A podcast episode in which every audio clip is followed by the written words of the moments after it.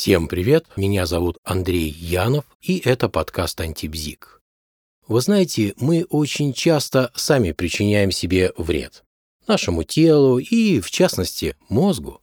Давайте поговорим о том, что надо прекратить делать, чтобы продлить как можно дольше состояние наивысшей работоспособности нашего мозга. Поговорим о врагах мозга.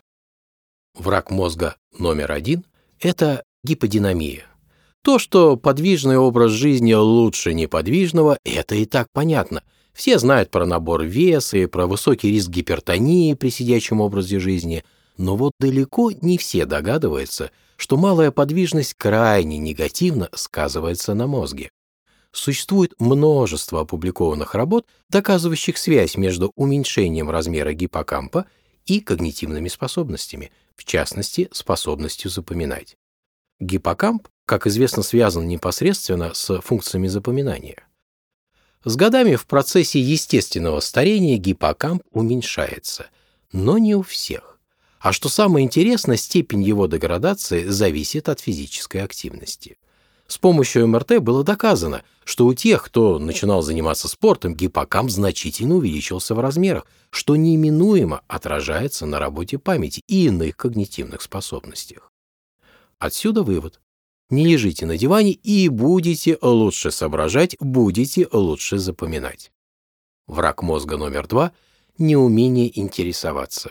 Да-да, именно отсутствие интереса ко всему новому и неизвестному вредит мозгу. Кстати, в детстве мы все были крайне любопытны и любознательны, но вот с возрастом утрачиваем интерес.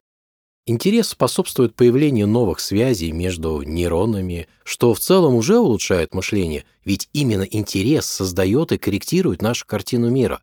А без объемной, структурированной и хорошо дифференцированной картины мира мы не в состоянии успешно решать свои жизненные задачи. Те, кто испытывает интерес, имеют и более высокий уровень дофамина, а значит, они получают больше наслаждения. Но также доказано, что уровень дофамина влияет и на когнитивные способности. Вывод. Хотите быть умнее? Интересуйтесь всем неизвестным и непонятным. Здесь ключевое слово «всем». Кстати, несколько слов про гормоны. Следите за своей осанкой, и у вас повысится настроение. Доказано, что люди с сутулостью имеют более низкий уровень серотонина, у них более выраженное чувство вины и стыда, что тут, правда, первично, это остается вопросом, но никто не отменял биологическую обратную связь. Так что начните сидеть и ходить с прямой спиной, и настроение будет повышаться. Враг мозга номер три – это сладости. Да-да, именно сладости вредят мозгу.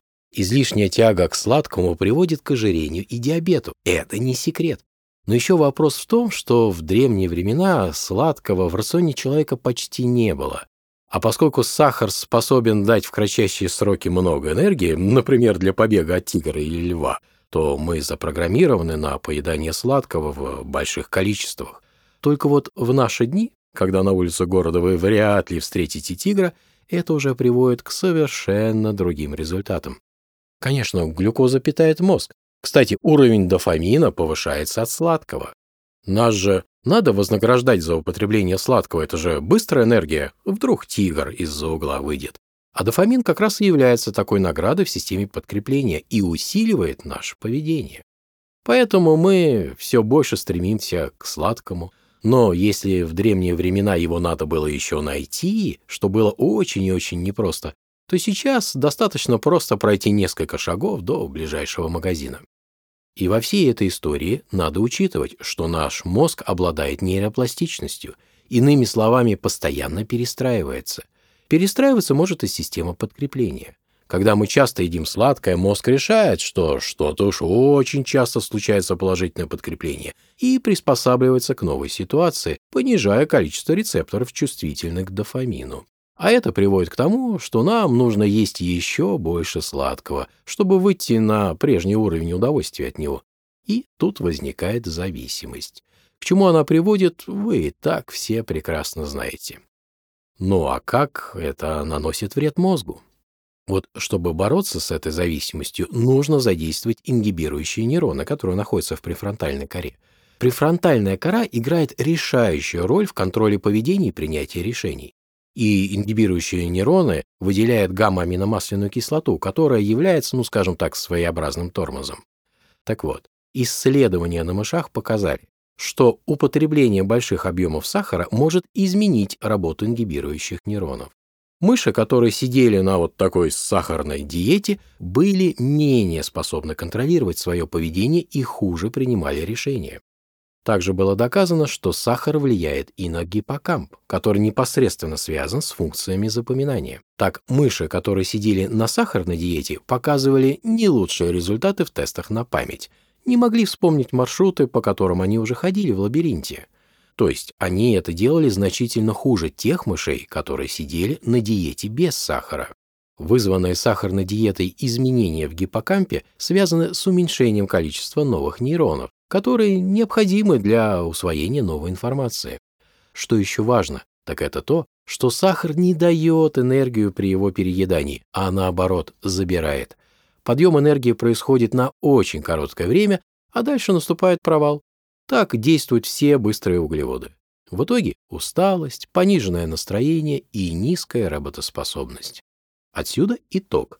Хотите иметь хорошую память и высокую работоспособность, не ешьте много сладкого. Ну что же, а я на этой грустной для многих любителей сладкого ноте заканчиваю это короткое повествование.